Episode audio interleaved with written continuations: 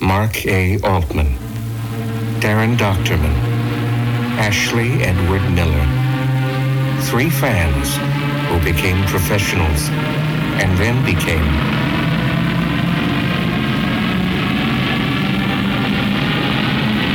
Treksperts. Inglorious Treksperts. Listen wherever you find podcasts or go to TrekspertsPlus.com. Hey, this is Mark A. Altman, one of the co-hosts of Inglorious Treksperts. And if you're a Trek fan, you owe it to yourself to pick up the 50-year mission, the complete, uncensored oral history of Star Trek. It's available wherever you buy books, digital or audio. And speaking of books, check out my new book about the making of John Wick. They shouldn't have killed his dog. Also available wherever you buy your books. You see a pattern happening here? Well, what are you waiting for? Get on it. Hey, this is Mark Altman of Inglorious Treksperts in the 430 movie. And if you're a fan of our podcast, you don't want to miss Deck 78, available now by subscribing at TrekspertsPlus.com. This is a bonus podcast full of great discussions about popular culture, film, and television. Here's a sneak peek. Um, Shatner is a guest star in one of the episodes. Yeah, he's one of the villains, right? Uh, yes.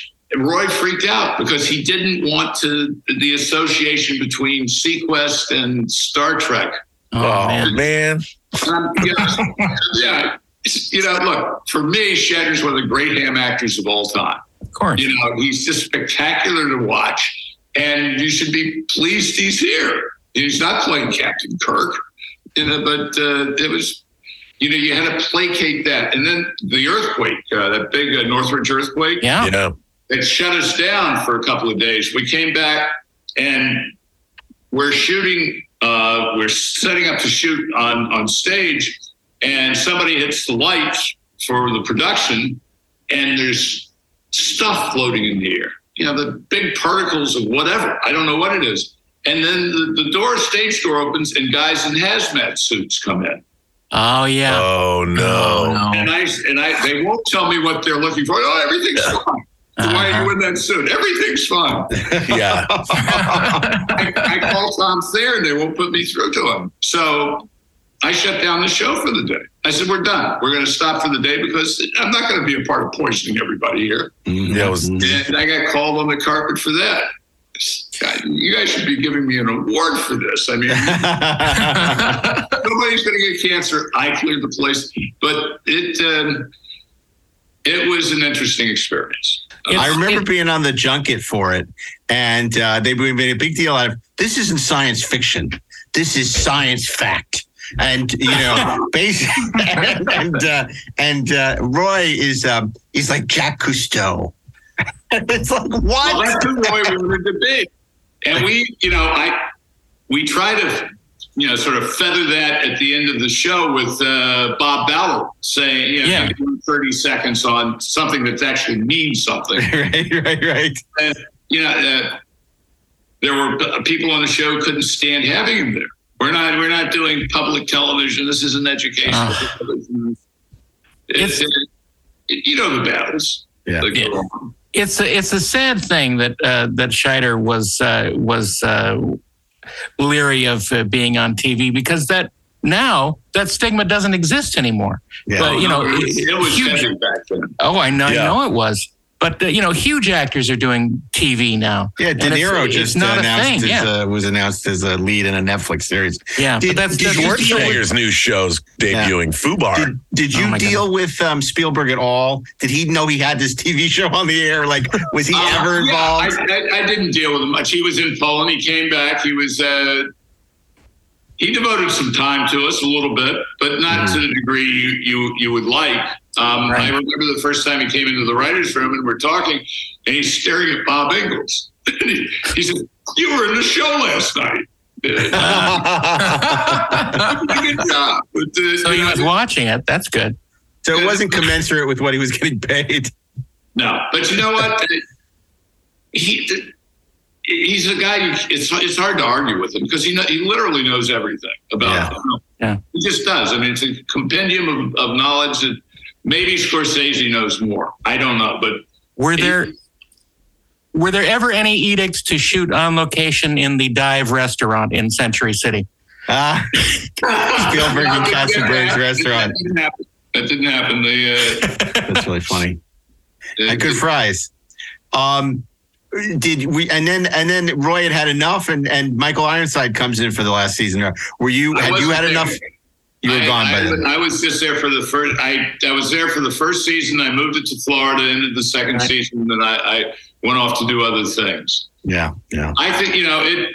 I felt like the people that uh, I'm I'm guessing Amblin, uh, the executives insisted on doing the show so they could walk to the set from uh, the Amblin offices. Sure. It should. They had a great facility in Florida that wasn't being used. It had all the things you want in a show about being underwater that you could access within 10 minutes of where you are, Right. certainly within the zone, and shoot underwater. There's a place called Weeki Wachee. I don't know if you guys know that, but Mm. there's a mermaid show there. It's crystal clear spring waters, and they have a theater underwater with, you know, glass that must span 30, 40 feet and 12 Wow. feet high, looking out onto the water. You, it, you could have done so much there, but they didn't want to do that. You know, it was uh, it's a lot of hubris on the part of a lot of people who wear suits and ties. Yeah, That no, happens. that's for sure. So subscribe today at TrekspertsPlus.com and don't miss a single episode of Deck 78. Fire the rockets.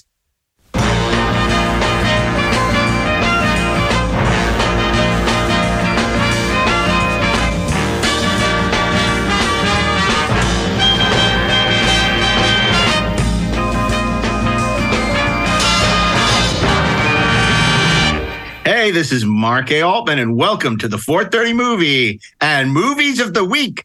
Week. Movies of the week, week. I have to work on that.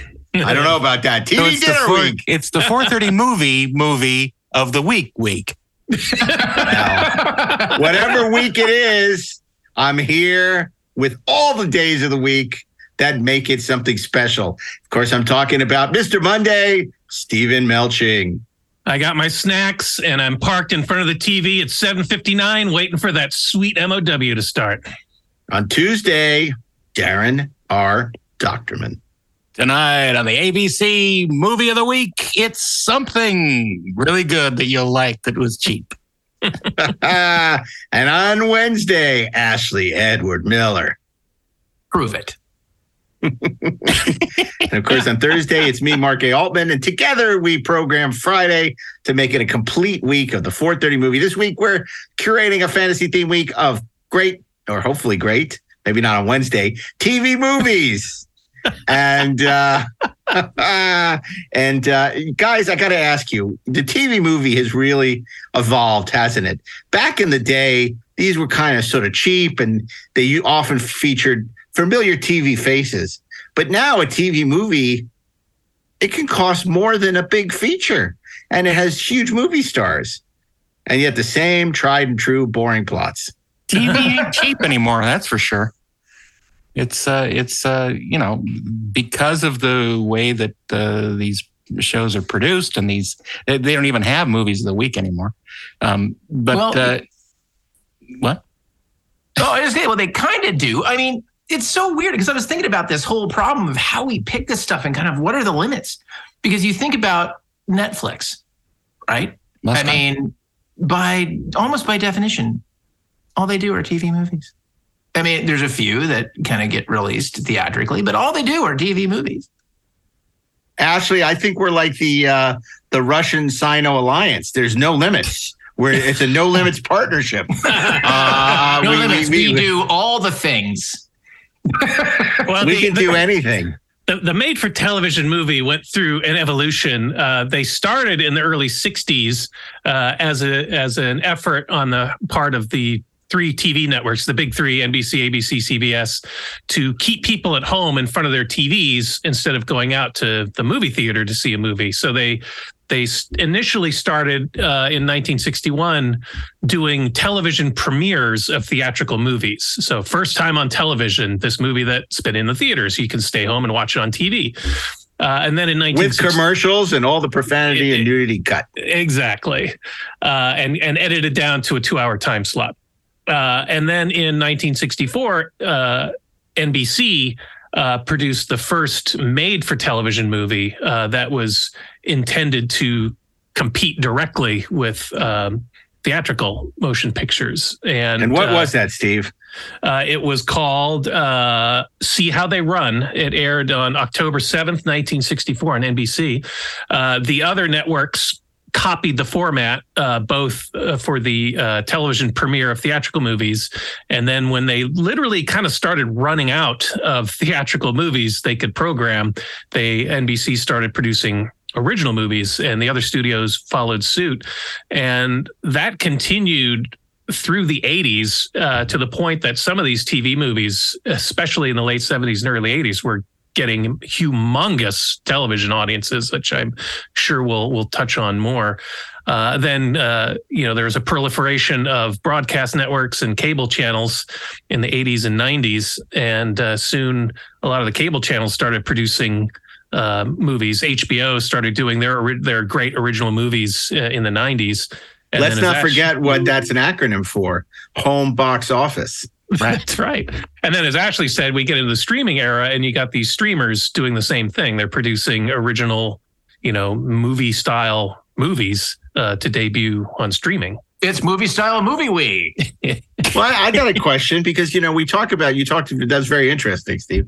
The uh, the the birth of the genesis of the TV movie, but in a way, television was doing TV movies long before that because they were doing these anthology shows. Like for instance, uh, Casino Royale was like an episode of Right. A climax theater, and there was sci-fi theater and thriller, There was, and uh, but Studio One, and there was Playhouse 90, and there was, Mhm. uh, you know, all these, uh, there a lot of live shows that basically gave movie length shows. Yeah, they were sometimes, anthology uh, ad- series. adaptations of stage plays or Yeah. or original uh, material written for these these types of shows, but they they weren't marketed or considered movies of the week. In you know how we knew they were movies of the week because they had cool animations at the beginning. So my Right, question that's for you, Daren, what's the best opening a- animation for a TV movie?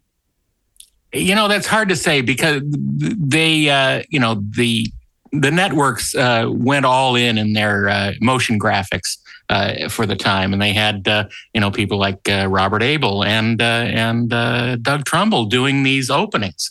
And uh, I, my favorite though is, uh, you know, the uh, ABC Sunday Night Movie The Star Uh, Tunnel.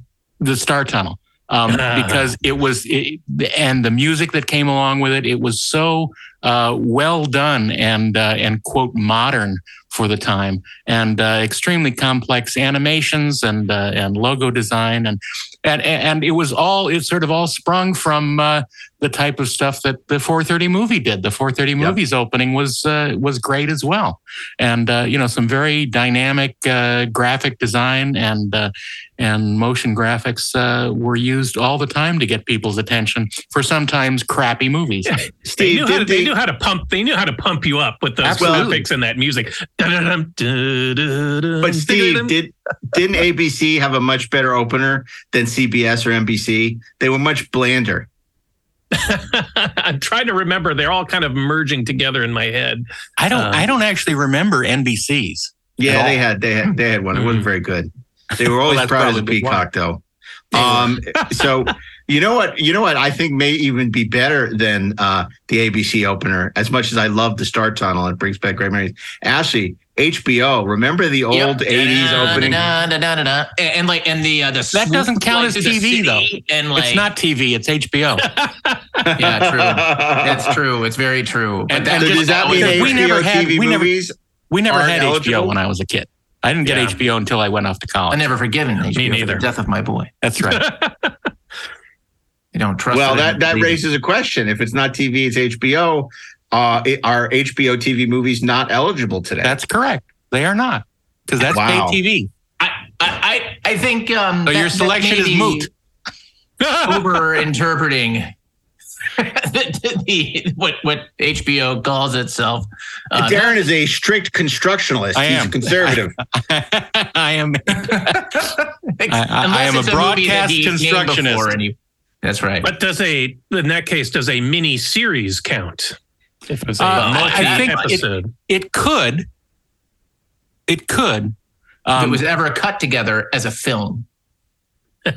Yeah, I don't know about that because, of course, Steve, you mentioned the history of MOWs. Of course, the history of the miniseries is very interesting because with Rich Man Poor Man in uh, in the in the early seventies uh, at, on ABC, that uh, triggered a whole bunch of uh, miniseries that really uh, helped ABC move up to the top of the ratings, uh, where a place it was unfamiliar with, with the success of things like Roots and uh, other miniseries like uh, one of my favorites, The Winds of War. But are we going to say that miniseries, which could be multi-part, in some cases, War and Remembrance was what, like eight episodes? Yeah. Is that a movie? No. I don't know, Steve. What do you think? I mean, I, you know, I, I don't want to.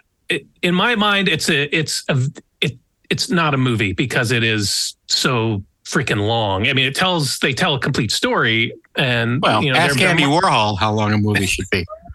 That- no, in the future, every movie will be 15 minutes long. I have one specific uh, um, uh, thing in mind, which I'm not going to bring up until Friday because I want clarification on this point of order. Yeah. Uh, because I'm not sure if it qualifies as a originally movie or I had uh, originally I had chosen a what could be what is a, a miniseries, but I changed it because I, I I believe that a miniseries is not a TV movie. It's a different art form. It's a different, you know, writing challenge. And frankly, when you start talking about these things are that are, you know, eight episodes long, these days it's one season of a show on Netflix. Yeah, right. Yeah, that's a good point.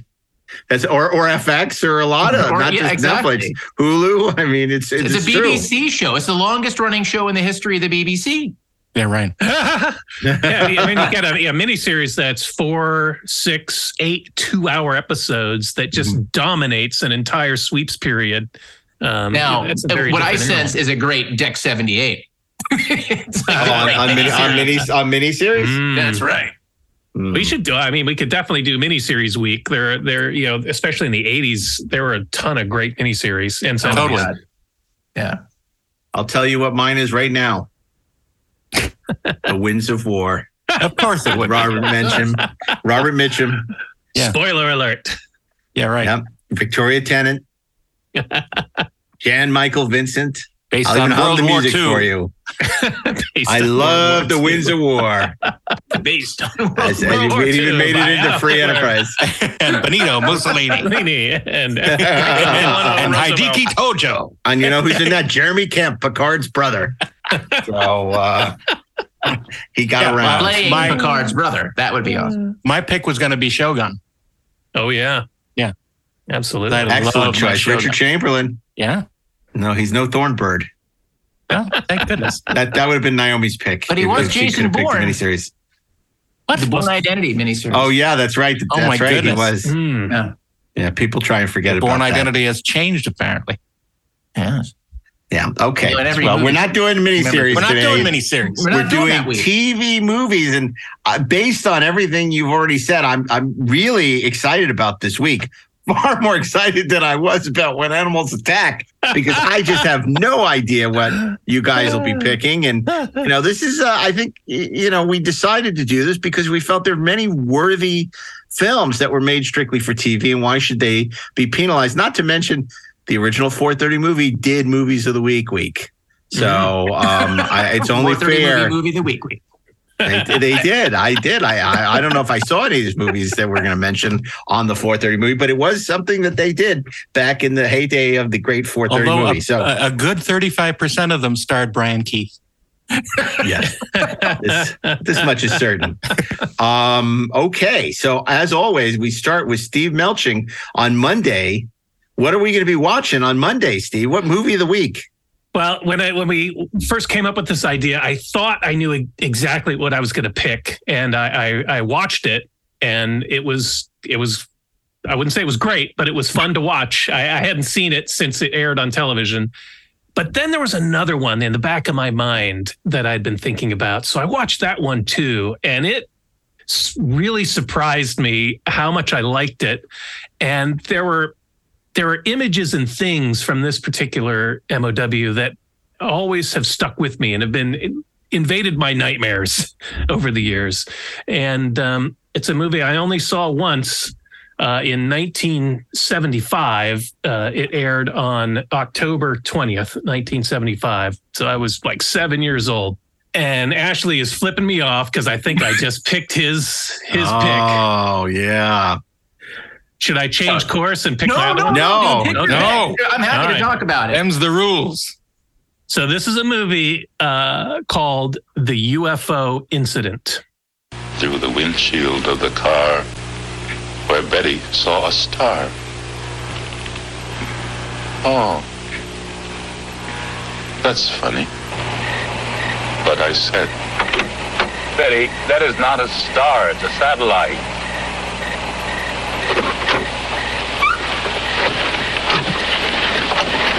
Come on, Dulcie, let's get up. Hurry up, Betty, so I can see. It's not a satellite, it's a plane.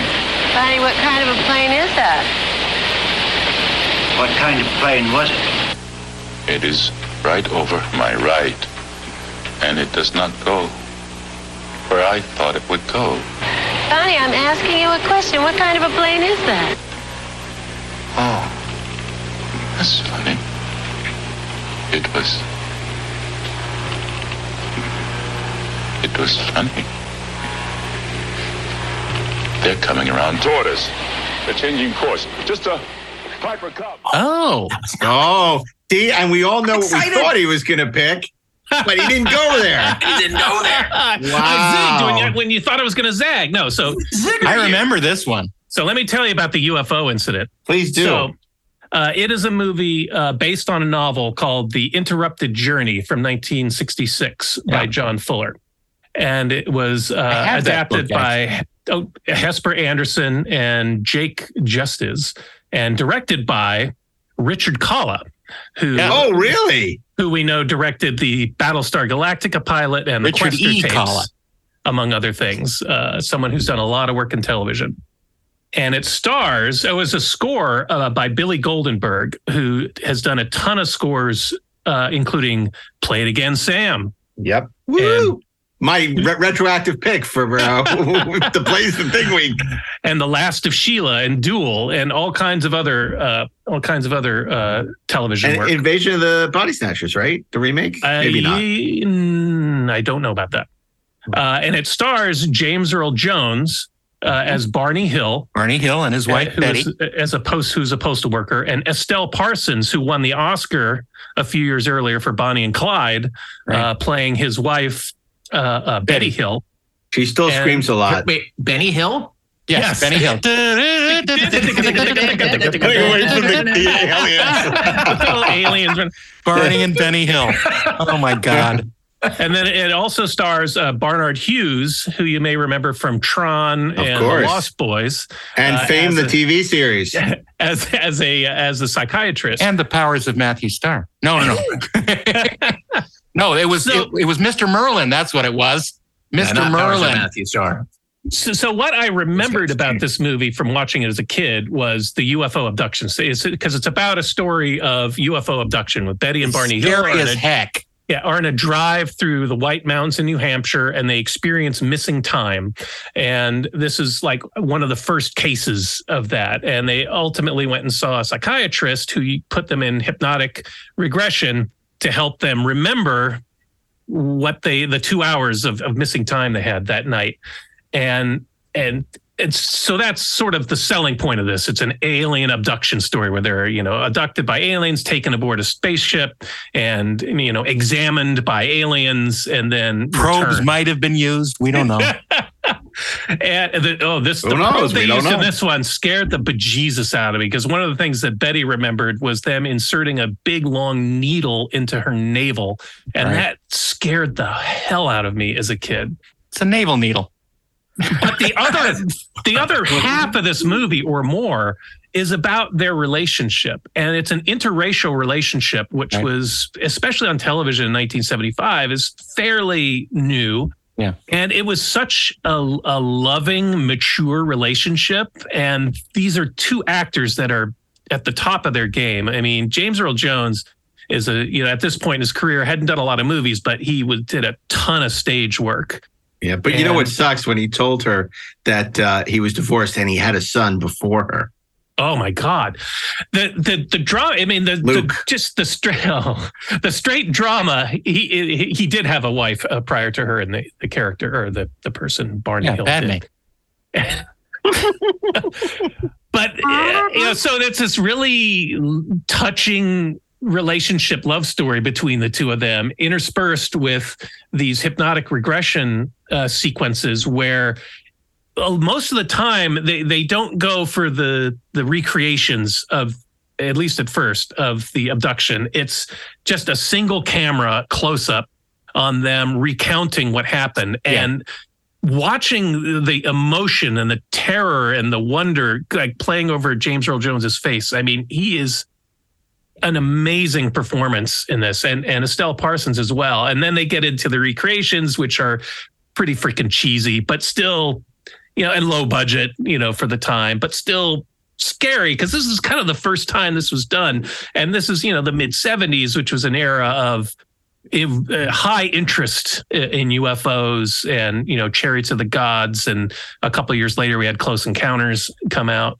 Um, but it's just a, a really surprisingly good movie there's a really great blu-ray disc uh, that came Oh. out a couple of years ago of it Really? that i watched yeah It's Project It- Blu-ray. yeah, it looks great. and they and and it's great because they they really leave you uh you know wondering is this did this really happen or Right. not um it's just a, a, a terrific movie that uh and a, and a great drama I remember seeing that and and being really scared. It was my dad would watch all those things. He was a, a heavy UFO aficionado. Much And like he had- Carter. He had all the books. yeah, uh, he had he had all all the books, and I had I had read I had read this book. You know, by the time I was eight, and uh, knew about it. And uh, yeah, that was a, a famous uh, a famous abduction incident, the Barney and Betty Hill incident, and uh, it was fascinating and scary as hell. Steve, I, I had thought twice about this um, movie, probably since I watched it, right? um, and I remember it like it was yesterday. Now that you're bringing it up, and Yeah, now that you've gone re- through regression and can remember. yeah, exactly. And I remember, I remember really liking it. Had, had I had I remembered it, I probably would have talked to James Earl Jones about it when I worked with Mm. him on H and X. Instead, I'm talking about Paris, which he didn't remember the the TV show Paris he was in. But Mhm. um, but uh, I uh, that was a great little MOW. And of course, as you mentioned, this was the heyday of alien abductions, Bermuda Triangle, ancient astronauts, chariots of the gods. There's so much in the zeitgeist. I didn't believe in any of it, but I found it fascinating. And uh, I thought that was a terrific little TV movie, which wasn't even on my radar for this week. And it's just such a great pick. Uh, it was a it was a great movie, little movie. And uh, obviously, the Richard Colla connection is terrific. And uh, what a what a fascinating pick, and brings back very fond memories. And knowing that's on Blu-ray, I think I would like to watch it. I think it was, you know, um, uh, you know, certainly, you know, who was a big UFO uh, uh, uh, obsessive was um, Ter- uh, Tracy Torme, for, who was uh, Oh. on Star Trek: The Next Generation. He wrote Fire and Fire, Fire in the Sky, Fire not in Fire in Sky. Space, Fire in the Sky. and and I remember he, you know, he was very, very interested in UFO phenomena. He was a big believer in it, and uh, this was something that he talked about a lot. Well, Fire in the Sky was based on an incident uh, of of the fellow who came forward with his story like two weeks after this MOW aired on TV. It- Mhm. it- like he credits watching this movie with helping him remember what he may or may, may not. Yeah, they talked about to it in the movie, right? Okay, that's right. Fascinating. Ashley, have you ever seen this uh, MOW? I have not, um, which is strange because I love that crap. Uh, I was all into all the things that you're. I mean, look, I was like the in search of kid, right? I could not Yeah. get enough of this kind of stuff, Mm-hmm. and it astonishes me that I've never seen it. But I'm glad that it's uh, was put out by you know Project Blu-ray because uh, I, I, I can't wait to see it. By the way, Well, remember? remember, you, you remember this is about maybe it was a little later, but NBC had Project Blue Book, Yeah. Yes, which was was gonna bring that narrated by um, uh, from Dragnet, uh, um, Jack Webb, Webb. Uh, Jack, Jack Webb, Webb. yeah, It was produced by Jack Webb. yeah, yeah. Yeah. I really loved that show. I don't know if it was any good or not, but I just found it so endlessly fascinating. No, it was Project UFO, wasn't it? It was called Project Project, UFO. UFO. Project Blue correct. Book was about Project like the Blue Air Book. Force officers who were going around investigating these things. Well, no, that's Oh, Project coming up. Project UFO. The the Yes, actual right. the actual Air Force project was called Project Blue Book. Yeah, but the TV show was Project UFO Was on it Project NBC. UFO? Yes. Yeah. Yeah, it was. On Okay. NBC. Yeah. And I, Okay. I Blue believe Book was too long. Starring I- I- Caskey Swaim.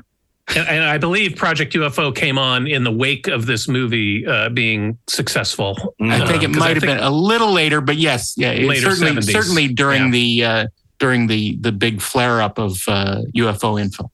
And I remember Starlog would cover the special effects in Project UFO. That's correct. yeah. Yeah. Okay. Well, that's a great way to start us off. Thanks, Steve. That brings us one. to uh, Daren on Tuesday. What movie of the week are we watching on Tuesday? Well, We get the, the Swanson's Hungry Man dinner in the oven. you too get off? I too am going back all the way to 1975 Wow. um, to a uh, a TV movie that was directed by Joseph Sargent, who uh, directed directed uh, the first regular episode of Star Trek, and one of the writers was Nicholas Meyer. Mhm. Uh, The three writers were Nicholas Meyer, Anthony Wilson, and Howard Koch because of the- the inclusion of his script for Orson Welles' The War of the Worlds. And the name of the uh, TV movie is called The Night That Panicked America.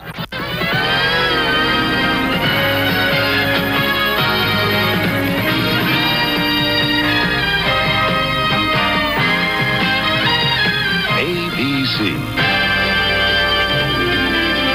Friday. Movies.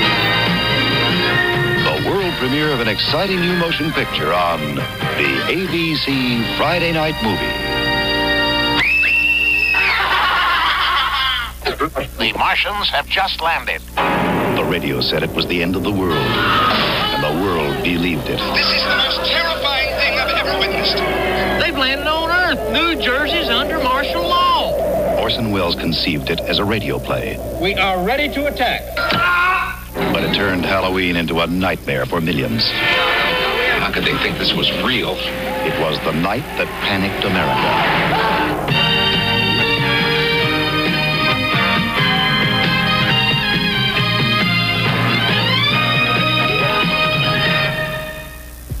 Program you're about to see is a recreation of the War of the Worlds panic broadcast of 1938. It is based on fact. All interruptions for news bulletins are simulated, and certain names, characters, and incidents are changed in the interests of dramatization. In the late years of the 1930s, we were witness to our world gripped in the first agonies of invasion and war. No section of the earth seemed free from these terrors or from the nightmares of what was to come. Nightmares that for the first time were brought vividly into every home by the force of a new medium radio. This is Alan Fields reporting to you by radio remote from Addis Ababa. For the first time, this ancient Ethiopian capital has experienced the modern day horror of an attack by air. I can see them now. Maybe three platoons of Japanese infantry coming out of the woods. The Chinese around me seem to be pulling back. This is Ralph Menzies' Red Network. Dateline Germany. Chancellor Adolf Hitler's troops are at this moment marching into Austria. The Anschluss is complete. War has been averted. In dieser Zeit ist kein Platz für Verbrechen und für Taugenichtse. Diese Nation zerstören.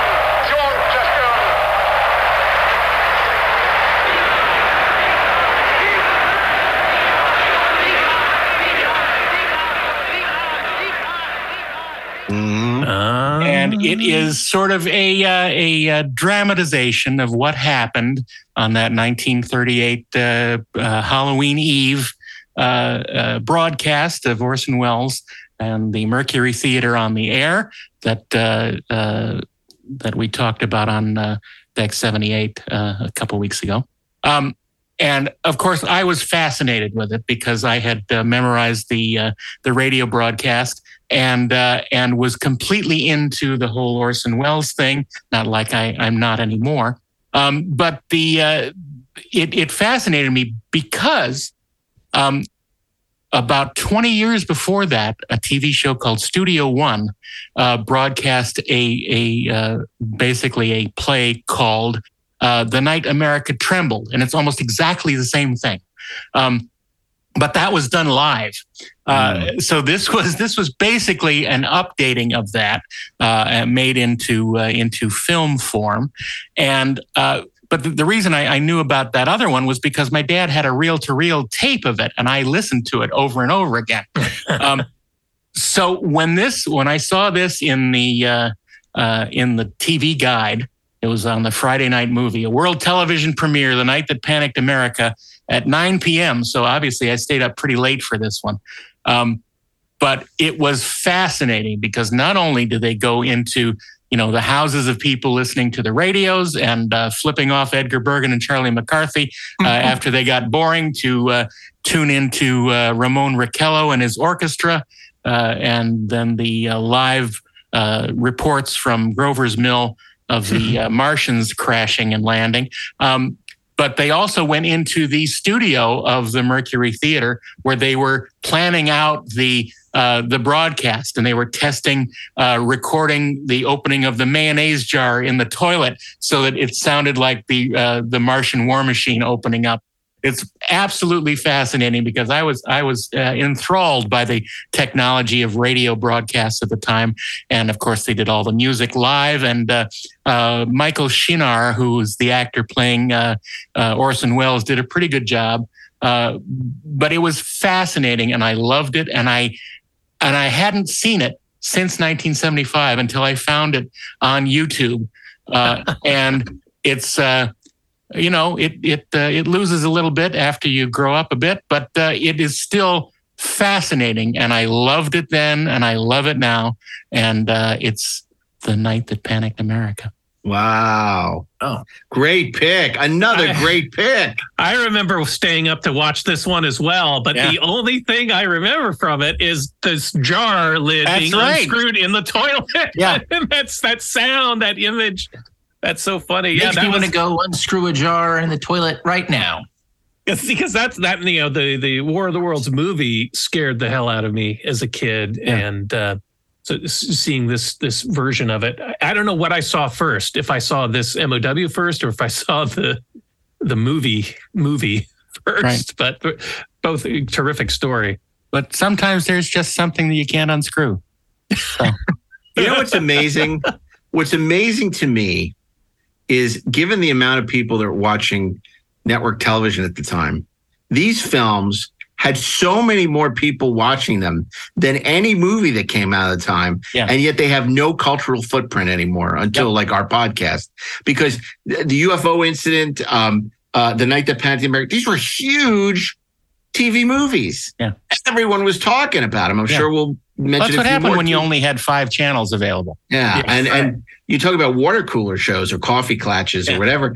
Everyone or schoolyard, everyone was talking about these shows the next day, and um, you know, millions and millions and millions of people were watching them. You know, and and it, it's it's funny to talk about these because unlike a- because a lot of them were shot on 16 millimeter or some on video, so they're not preserved the way that movies are, and they were they're not taken as seriously. And also, I think because a lot of them didn't feature movie stars, they featured TV stars. They just haven't been uh, preserved for posterity, and it's really interesting because these are both really great uh, TV movies. Well, you know, and, and especially the earlier TV movies were they were essentially B movies. You know, they're shot on a, a tight budget, tight schedule, and for you know, and and thrown on TV.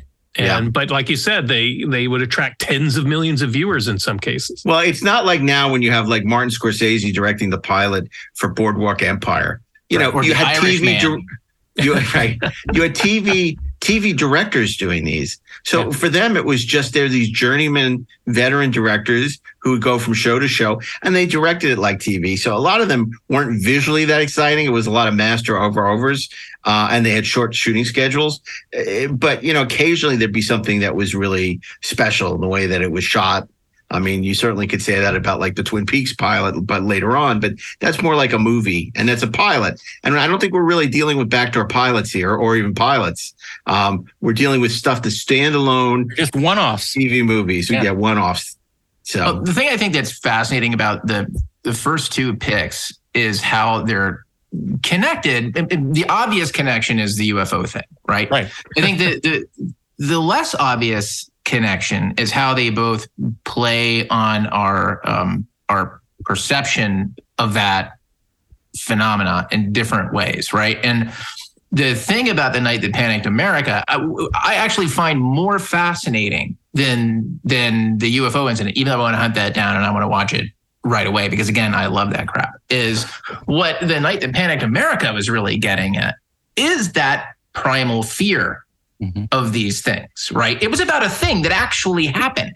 But what's fascinating about it is, I mean, if you kind of break down like why Project Blue Book existed, right? The fact that suddenly people were like, they were jamming up um, communication lines into the Pentagon with these BS reports of having these sightings of UFOs. It was going crazy. So Project Blue Book was created not so much to actually investigate the reality of alien invasion, but to make people feel as though things were being done and then come up with explanations for it so that that would die down and that the communication system uh, would be clear. But the but with something like the Orson Welles broadcast, it plays into that sense of it. And if you think about it, that broadcast was in a way providing the same sort of entertainment um, that we get from a TV movie. It's like Yeah. this communal experience. The funny Yeah, thing is, really interesting. the, since you mentioned Blue Book, um, that uh, blew up in their faces because, of course, the, the the head of Project Blue Book, Dr. J. Hynek. Allen Hynek, Yep. during the during the uh, investigations, changed his mind. Yes, he did. and and he was saying there is stuff here that we cannot explain. So your your efforts to sort of put this uh, shovel this under the rug are wrong, and there is actual scientific questions that this stuff is asking that we don't know the answers to, and so it was it was that that led to Close Encounters. Yep. Yeah. Which is not a TV movie. No, no, but it, it would have been spooky. It could have It, it would have been if Jaws hadn't done so well. Yeah. Okay. Well, that brings us uh that brings us to Wednesday and Ashley. Uh and I don't think we'll be uh we'll be meeting aliens in Ashley's pick, but I could be wrong. Uh, you will not be meeting aliens in Ashley's pick. Uh, but there will be. I think I know bit where we're gonna meet, A bit of genre. I um I now look. I actually had I had, I had a backup that I, I'm definitely going to talk about on Friday because I think it's just fascinating, but it's not nearly as good um, as this movie, which I think, frankly, look, uh, in some ways, I'm like not doing my job, right? Because Wednesday is not the day for naming the Queen Mother. Um, but I genuinely believe that my pick for Wednesday is the Queen Mother of movies of the week. Um, and it was uh, directed by Dan Curtis. We mentioned, um, you know, some uh, some of his work in miniseries earlier. He directed on, you know, Dark Shadows and uh, and stuff like that. His lots of, you know, sort of horror genre things. Um, it's an anthology uh, based on interconnected, vaguely short stories by Richard Matheson, uh, whose name should ring a bell. Um, the uh, the stories were adapted. One was adapted by Matheson himself. The other two by William F. Nolan, who wrote the uh, Logan's Run novels. Um, and the um, the the movie that I'm talking about, and I'm sure you guys have guessed already what it is, is 1975's Trilogy of Terror. demonology, pornography, Satanism, voodoo, witchcraft.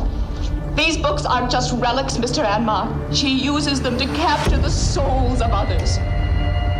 My sister enjoys inflicting pain. And here, I. You drugged me last night, didn't you? Did you do something to sick? Do I make you nervous, Doctor?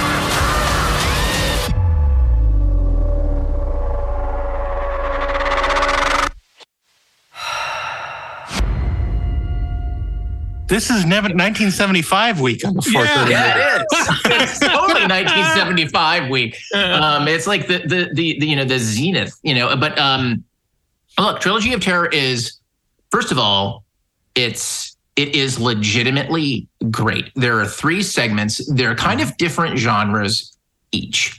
Um, they all star Karen Black. Uh, who is playing a different character in each episode? Um, the uh, the first one is about this this college student um, who thinks that he is seducing a professor and taking advantage of her uh, and getting her into bed. But what he doesn't understand is that he is the one who is being lured, and he is being lured to his death. And it's fantastic. The second one is about a pair of twin sisters in therapy, and they're working out a lot of really like deep, dark stuff. Uh, you know, so one of have them a is, like, twin sister. yeah, twin sister. One of them is like is very, you know, sort of repressed and just kind of oh, and the other one is, you know, she's just sort of open and sexual and all these sort of very 1975 things. Um, and you come to find out that their relationship is not exactly what you think it is, and the uh, the murder that happens in the the course of this story is not quite a murder, and it's an interesting little potboiler. It's not a genre piece other than it's kind of a noir and it's fascinating. But the third, third one, the third episode uh, called Amelia uh, is like if there is any TV movie of the week, and this is why I say it's the Queen Mother. Has, that has made, you know, has some sort of a cultural footprint that still lives on in some way to this day, even if people don't understand why they recognize it, was the woman who gets a Zuni fetish doll. this tiny little doll, scary as shit. It has sharp teeth, a knife. It can be anywhere. And it stalks and hunts this woman through her house, and it is terrifying. This is the piece that was uh, written by Richard Matheson. Yeah. Um, and you know, the Voodoo Barbie. Yeah, pretty much. The, the the beginning of the movie is sort of setting up Karen Black's relationship with her mother that's very contentious and it's like, ah, screw your mom, whatever, bye, bye, bye, right? And she goes through this whole experience with the Zuni fetish doll. And at the end of that particular, you know what? I'm pretty sure you can find Trilogy of Terror. You can. so- It's been released. can. So you know what? I'm not going to tell you what the hell happens at the end, boys and girls, because I want you out there in 4:30 movie movie of the week week listener land. wow, that's a lot of alliteration. Frank, Uh. I want you to go watch it, and I want you to be delighted and horrified, and understand, however, that sure it's 1975, it's not CGI. There is nothing truly impressive about that doll, other than it being It's- really freaking scary. exactly, and it will in fact haunt your dreams. Yeah. Yeah, I don't know how I was allowed to watch this movie when I was seven years old, but uh, th- that third four. segment is the only one that I remember Right. because it's so memorable and It's funny. terrifying. Th- this TV movie is the basis of all the uh, Simpsons Halloween specials. You, you know, yes, you're right. I have to say, you know, it's Forgot about interesting. that, but that's right. You were the only one I, I kind of figured. I thought you would go for Trilogy of Terror or um, The Night Stalker, which is another Dan Curtis classic. Yeah. Well, I But that's is kind of my- a pilot. That's a pilot. Well, no, it wasn't a pilot. It was a TV movie. It was not a pilot. They did the TV series because the movie was so successful. I didn't realize remember that. They did Night Stalker, then they did Night Strangler. And Right. it was sort of like what happened with another thing we might talk about, where they were so successful, they then did the TV series, Right. but it was not a pilot. Um, and it's phenomenal. Um, uh, Dan Curtis. Uh, that was my gateway drug in the horror, I think, as a kid. uh, more so than Trilogy of Terror, because I don't think I'd seen Trilogy of Terror as a kid. But um, you know, it, it, Night Stalker. But um, uh, what a great pick! I mean, obviously, you know, we just talked about how these movies aren't enduring. But Trilogy of Terror is an exception to the rule. I think that's a movie when people talk about 70s horror, they often cite that as an example. I think it's a combination of Karen Black still being an icon, but also the love that it has with people, Guillermo del Toro, and a lot of uh, high profile people who've kept the love, the fires burning for Trilogy of Terror. And that final shot, you talk about like, oh yeah, nobody really shot anything in a memorable way. I don't know how like memorable how memorably it was shot. I do know it was very effectively directed, but that final shot will stay with you. it will just stay with Well. Dan Curtis, I and I got to give the Academy of Motion Pic of the Academy of Science Fiction, Fantasy, and Horror credit because they name their uh, producing award or, or uh, after Dan Curtis. And when you look at what he did between Trilogy of Terror, The Night Stalker, Night Strangler, um, War, um, uh, Winds of War, War and Remembrance, I mean, he had such a great, uh, diverse oeuvre of films that he did, and he was passionate. He was he was never phoning it in. And while I wouldn't call him like this great, you know, there's not an amazing amount of style in a lot of his stuff. He knew how to tell a story, yeah, and how to craft uh, these films for television. And you know, if Dan and of course, I'm, I'm not even mentioning Dark Shadows. Yeah, exactly. Uh, which uh, which was remarkable. The, you know what he did with a, a, a substandard soap opera and turned into one of the great supernatural, you know, stories and, and most iconic supernatural tales. So I mean, Curtis was Dan Curtis was a really amazing guy. And he also did that. Speaking of TV movies, that Jack Palance Dracula in the mid uh, oh right seventies as well, which a lot of people are my uh, is their one. favorite Dracula. It's not my number one, but My favorite Dracula. Yeah. You know what the secret to my immortal life is? one thing. One thing, Curly Joe. well, I don't think many people have mashed up City Slickers and Dracula. I'm impressed. Thank you. That would be cool. I tried. Yeah, yeah, yeah. Um, well, I guess that's Wednesday, and that's a great pick for Wednesday. What a week. So once again, it comes down to me to screw it all up. so uh I I have to say I find something from 75. yeah, then we can just change it to 1975 week, which sounds a lot better than Yeah, movies of the week week. But um, I have to say, this may have been one of the hardest weeks we've done. And I know we've said that before, but I truly, when I started thinking about it, wow, you know, uh, it, it, it's really, really difficult. And, you know, but there, there's some good TV movies and there are great TV movies. And there are movies like RKO 281, Mhm. Orson Welles making this game. Good TV movie produced by Ridley Scott. Yeah. But is it great? Is it does it belong in the pantheon of great TV movies? No, No. does not. But it's a, it's a really good TV movie. Um, I, I, you mentioned HBO, and you said no, HBO isn't eligible, shouldn't be eligible. That's correct. Which uh, you know, it's too bad statement. because they did a series of TV movies that are, are as good as any feature, which is, you know, Jay Roach's uh, recount was amazing about the 2000 uh, presidential election. Uh, Larry Gelbart's script for Barbarians at the Gate, where James Garner uh, takes over Nabisco and then all- was trying to take over Nabisco, take it private. And then all these hedge funds and are, are, are trying to um, uh, converge on Nabisco and they're all fighting uh, to take over the company. Um, And the is, Keebler uh, elves are, are blocking the gate. I mean, James James Garner playing against type is so good in that, and Jonathan Pryce is Henry Kravis. Oh my God, so great! And even something like Doomsday Gun with Frank Langella, which a lot of people don't really remember, um, was a was a, a terrific film about this guy. You know, um, uh, basically. Um, uh, uh, Saddam Hussein was trying to get the Oh, super right. gun. The build super a gun, gun. yes. Right. Yeah. There And Alan a- Arkin. And, and don't forget Citizen Cohn about Roy Cohn with James James Woods playing Roy Cohn. That I bought that movie on DVD. It's phenomenal. And and uh, there's a Don King. We, Uh, you know, what's before we go through all of this, we should have an HBO movie week.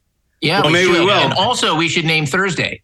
Yeah. Yeah. Yeah. oh, Okay. So my pick, my my pick for HBO week though is Conspiracy about the Wannsee conference with Kenneth But Branagh and Stanley, do and Stanley. Tucci. Oh, are we going to do it? Okay. Well, Yeah, then I take. not now. I'm, Not now. I'm, not, I'm, I'm taking conspiracy. I'm taking it back. Okay. So Taking them all back. here, here's the thing.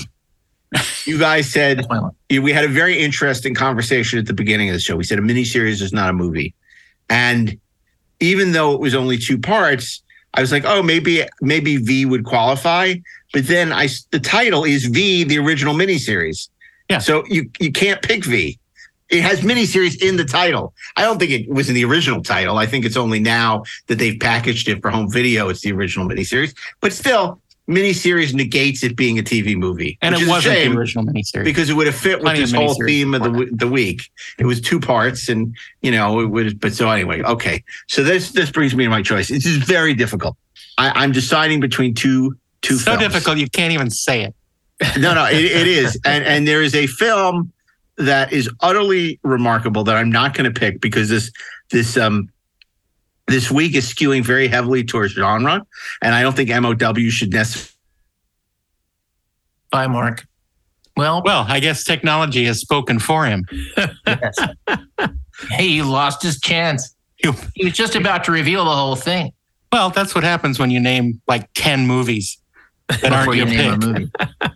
Uh, he'll he'll be back soon. Uh, but un, until he does, um, you know, I think we ought to we ought to talk about a little more about the dis, the you know the differences between movies of the week and miniseries. I mean, for one thing, miniseries usually cost a lot more money than A movies of the week did. A lot more, um, and they could uh, amortize it over you know several nights uh, to be able to pay for it.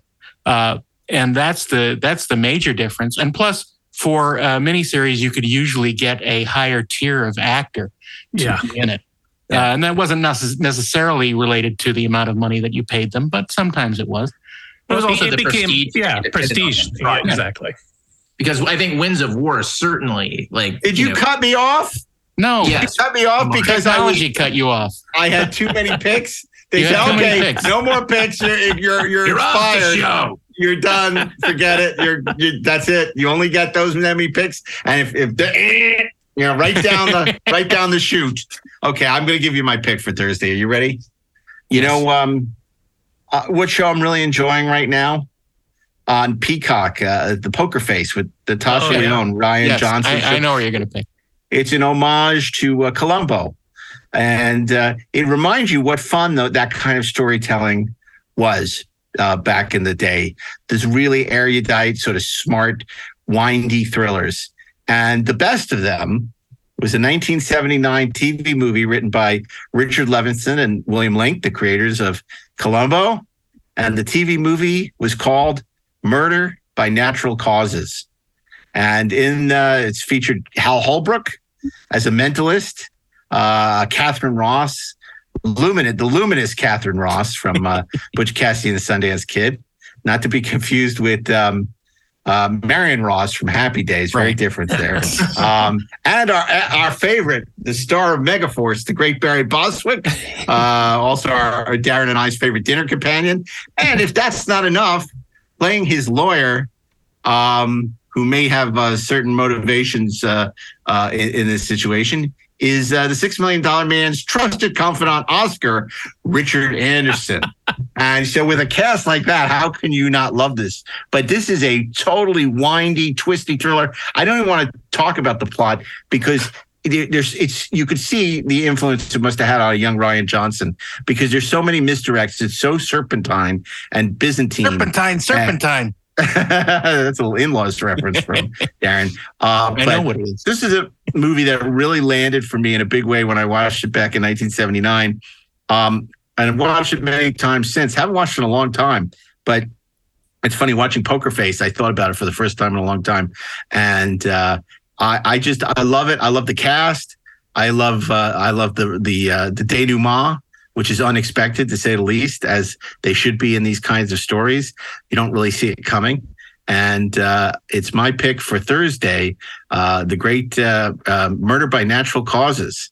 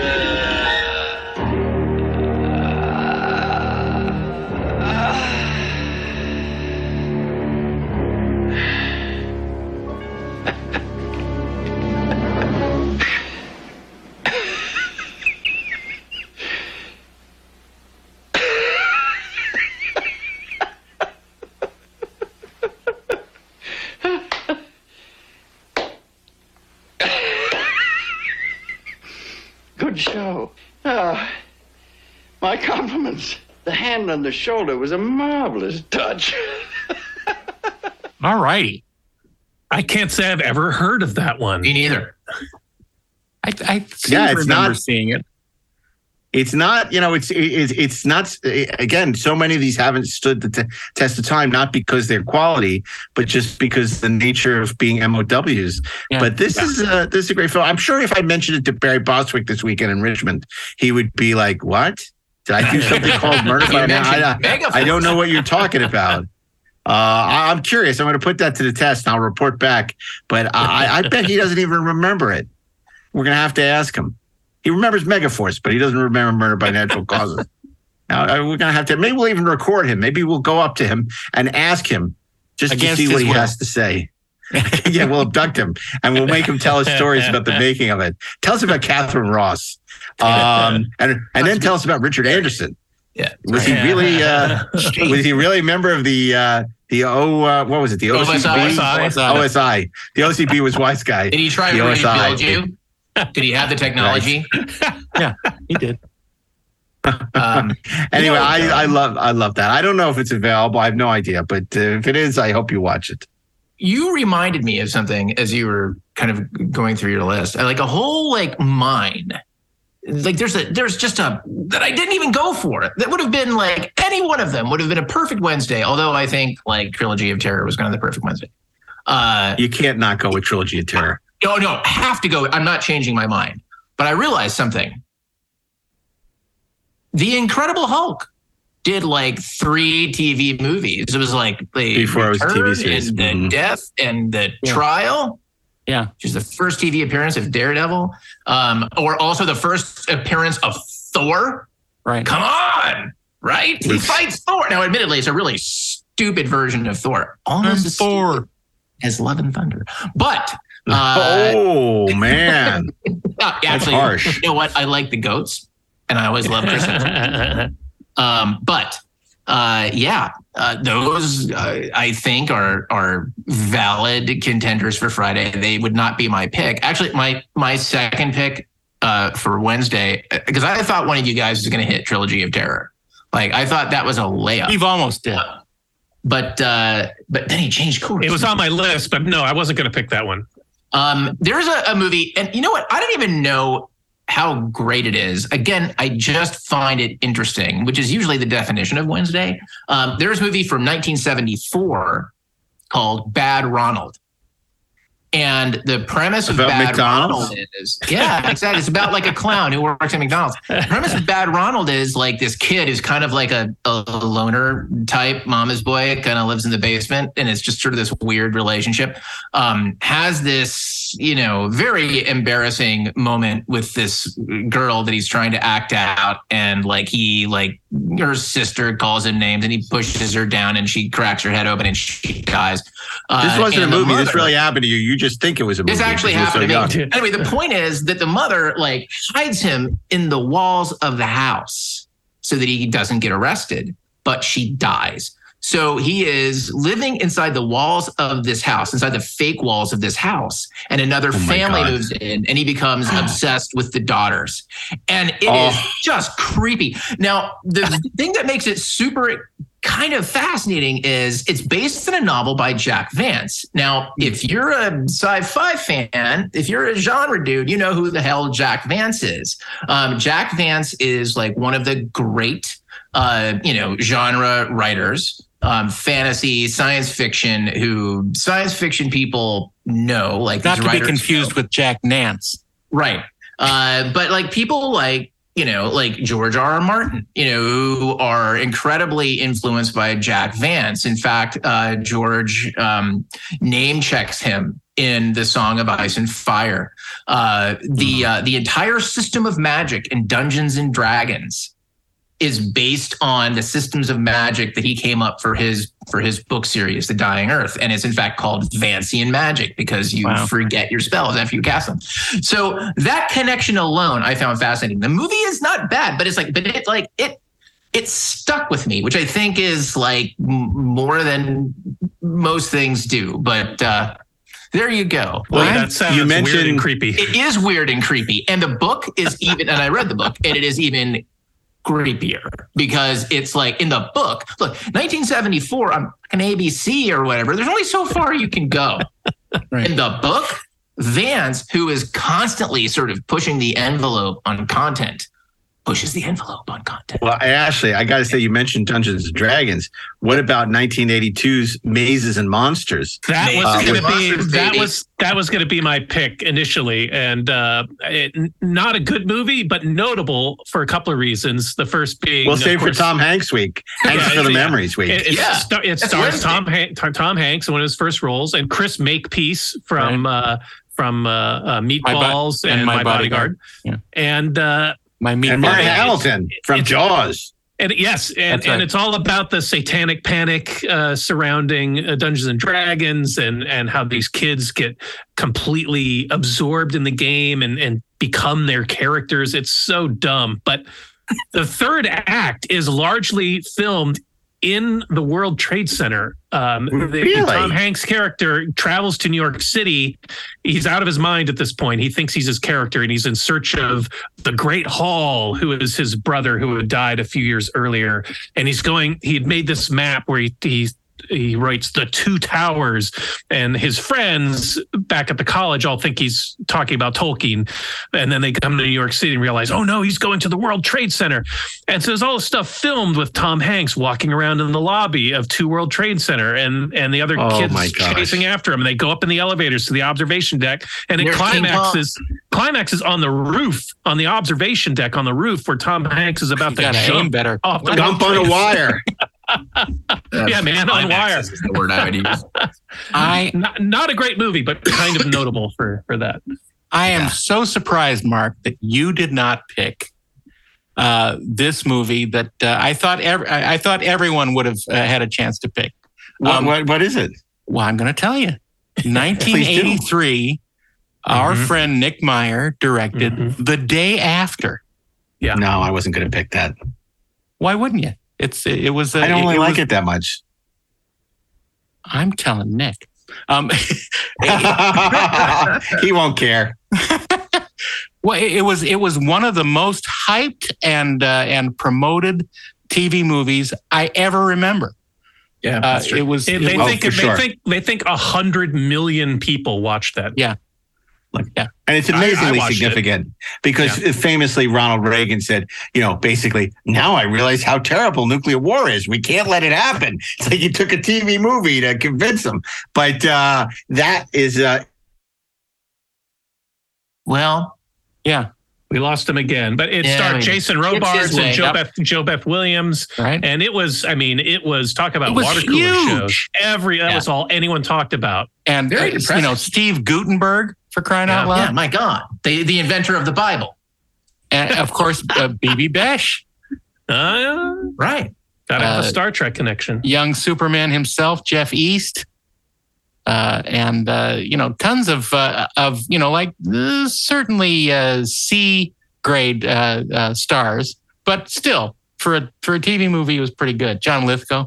Um, It, it aired on uh, on uh, November twentieth, so it was probably around Thanksgiving. Yeah. Thanksgiving week, this thing airs. You know, yeah, it's uh, it's crazy, and it, you know, look, Mark's right. It's it's not very good, but there are some parts that are very effective and uh, and good for their scare tactics um, to you know put people in a tizzy.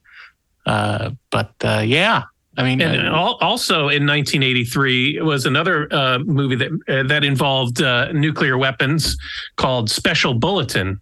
Right. I remember Special Bulletin. Yeah. Right. that that directed I was by directed by your old uh, colleague Ed Zwick. That's right. Um, and and it's it surprised me because I thought there were rules against doing something like that.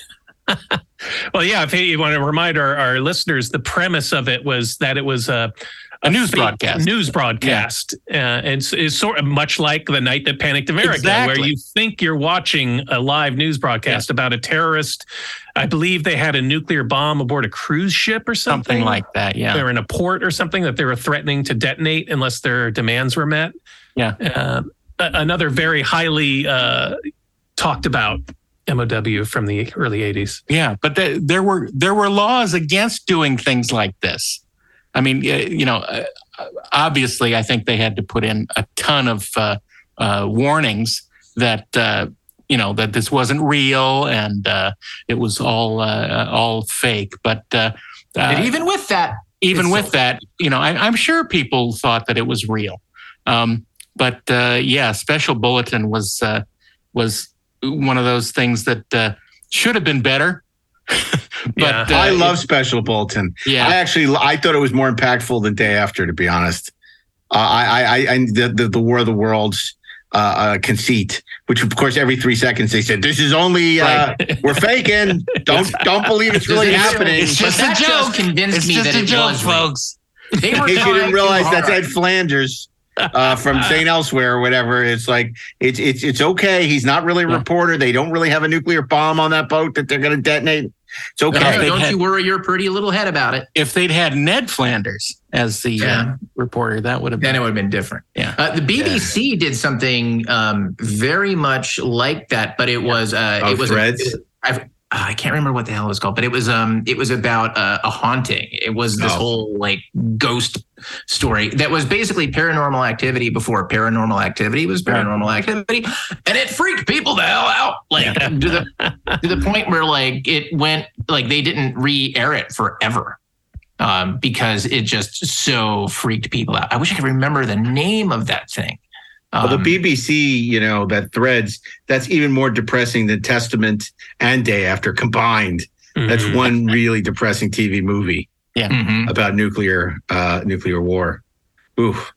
Even Here's thinking a- about I it. thought depressing Threads was about pants, and then I watched it. pants. It is about pants.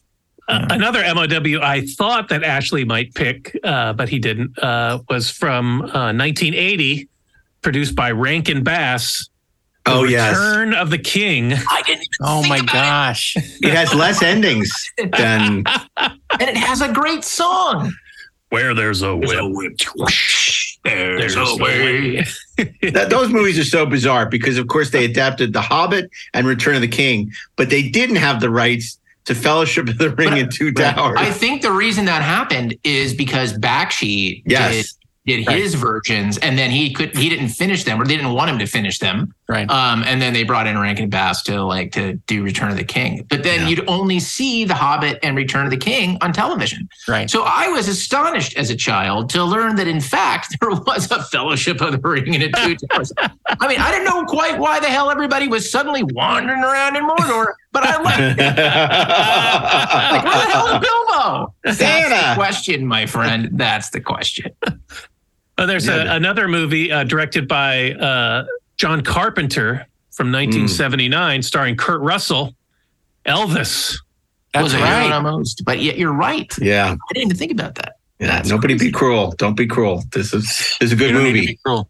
He's he's great in it. And there's also uh wasn't there the no the Idol Maker, which was uh Ray Sharkey wasn't uh that was a movie movie. That, was, a a movie TV movie. Yeah.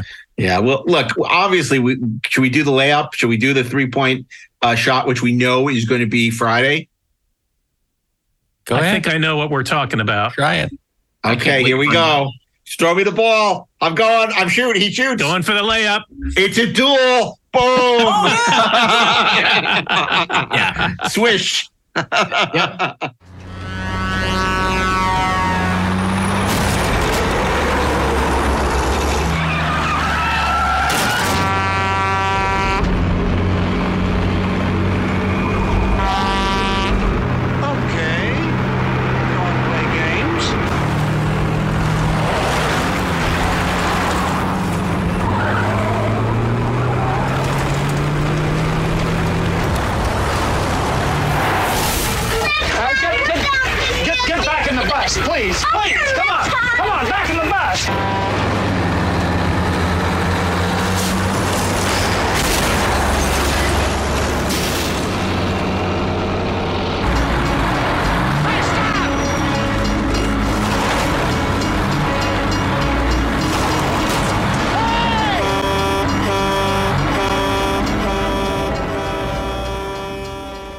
That's the winner.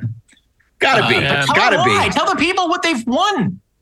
Well, I mean, Duel is just a remarkable film, and and you know we talked about earlier how it's all these journeyman directors who who are basically shooting these things like bad television.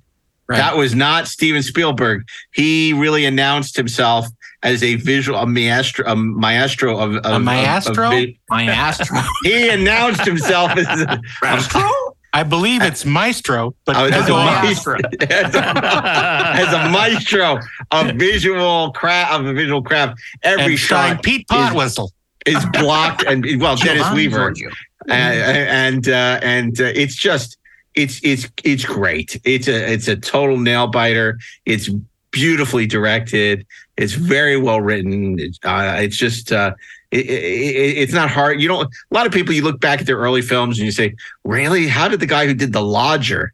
Uh, end up doing, you know, North by Northwest and Vertigo, but it's like you see Duel and you're like, oh, I get how he ended up doing uh, Jaws and Close Encounters and Munich and all these movies.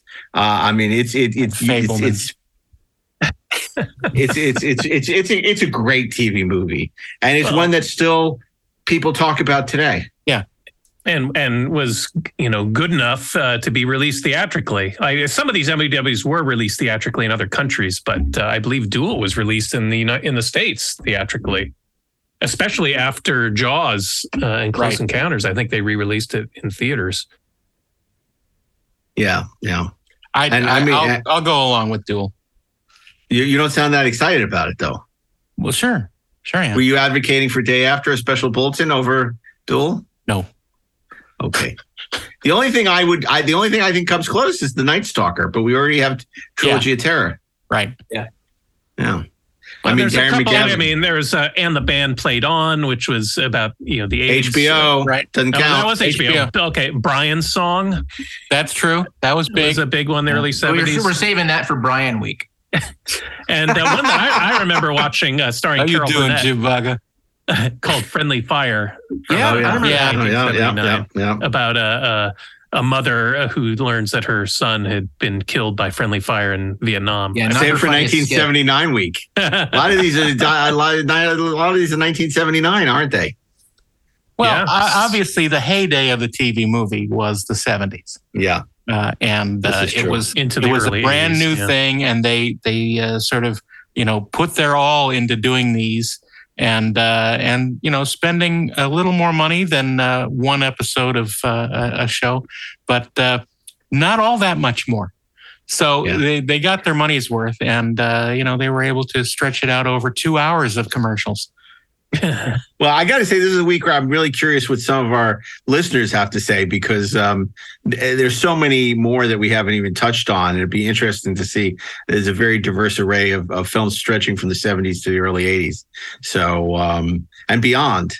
But we know HBO is not beyond. eligible, and miniseries are not eligible. So Netflix is right out. because it's not TV, it's streaming. It's computers. Computer. I don't know, computers and shit. Computers and stuff. We're not Exactly. computers. We want we want uh, movies that are picked by an executive and not an algorithm.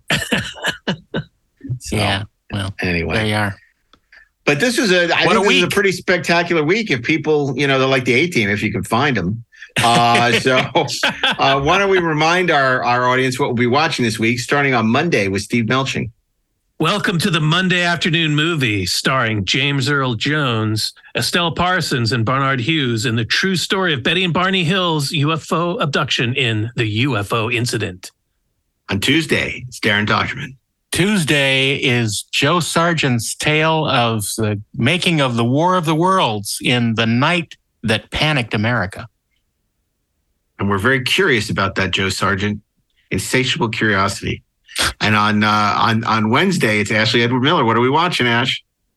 On Wednesday, I'll be waiting for you with Karen Black. in Dan Curtis's 1975 trilogy of terror. On Thursday, it's murder by natural causes. And on Friday, it's Steven Spiel. It's the one that started it all. Are you challenging me to a duel? Steven Spielberg's Duel. Keep on trucking. Okay.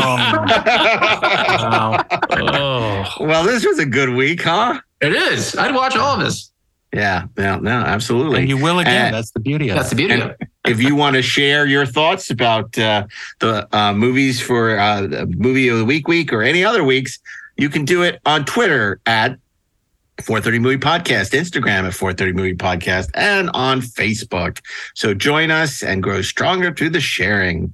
And uh, of course, uh, we'd love you to go on to your favorite podcast provider and rate us five stars. It's a way to bring new listeners to the show as well. And remember, you're rating the podcast, not our picks.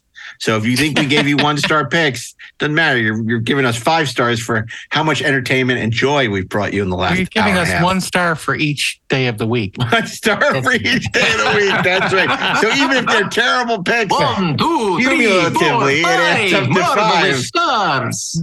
Thank you, Count. We'd like to also thank the great uh, Mark Rivera, who has been uh, making it sound so good as we continue uh, this uh, sixth season of the 430 movie. Pete Holmstrom, uh, our archivist and producer, who has uh, helped uh, source all these wonderful clips that we include. And we want to thank you for joining us. And if you want to support the show, go to TrekspertsPlus.com where you subscribe to our sister podcast, um, Deck 78, where we deal with genre subjects that are adjacent to Star Trek and occasionally touch on things like, well, who knows? Maybe we'll do uh, something on these mini series that we were talking about. Could the only be. way to know is to subscribe. And uh, of course, uh, um, you can continue to watch uh, some wonderful TV from uh, Mr. Ashley Miller on Netflix. Uh, Dota Dragon's Blood uh, streaming on Ashley on on Netflix. Uh, coming for the creative. The created and fertile Ashley Flicks. minds of Ashley and Steven Melching. Uh, Daren Dochterman, you could purchase the uh, Star Trek The Motion Picture Director's Edition, which is available from Paramount Home Video on Blu-ray at 4K. And um, and uh, we encourage you uh, to uh, well, you know, none of us make any money off that stuff anymore, so don't worry about it. We encourage you, but you know, we encourage you, but we're not we're not begging you. Not That's what I'm saying. no, we're not begging. You know, you could you can buy my books, but I'm not going to beg. Too proud to beg. Anymore. yeah, if you're a fan of John Wick but Four, not big. you're a fan of uh, John Wick Four, pick up my uh, most He recent shouldn't have killed his book. They shouldn't have killed your, his dog. Plugged his book. anyway, well, we'll be back next week with an all new fantasy theme week here on the 430 movie. But until then, on behalf of Steven Melching, Daren Dochterman, Ashley Miller, myself, Mark A. Altman, Eyewitness News starts now.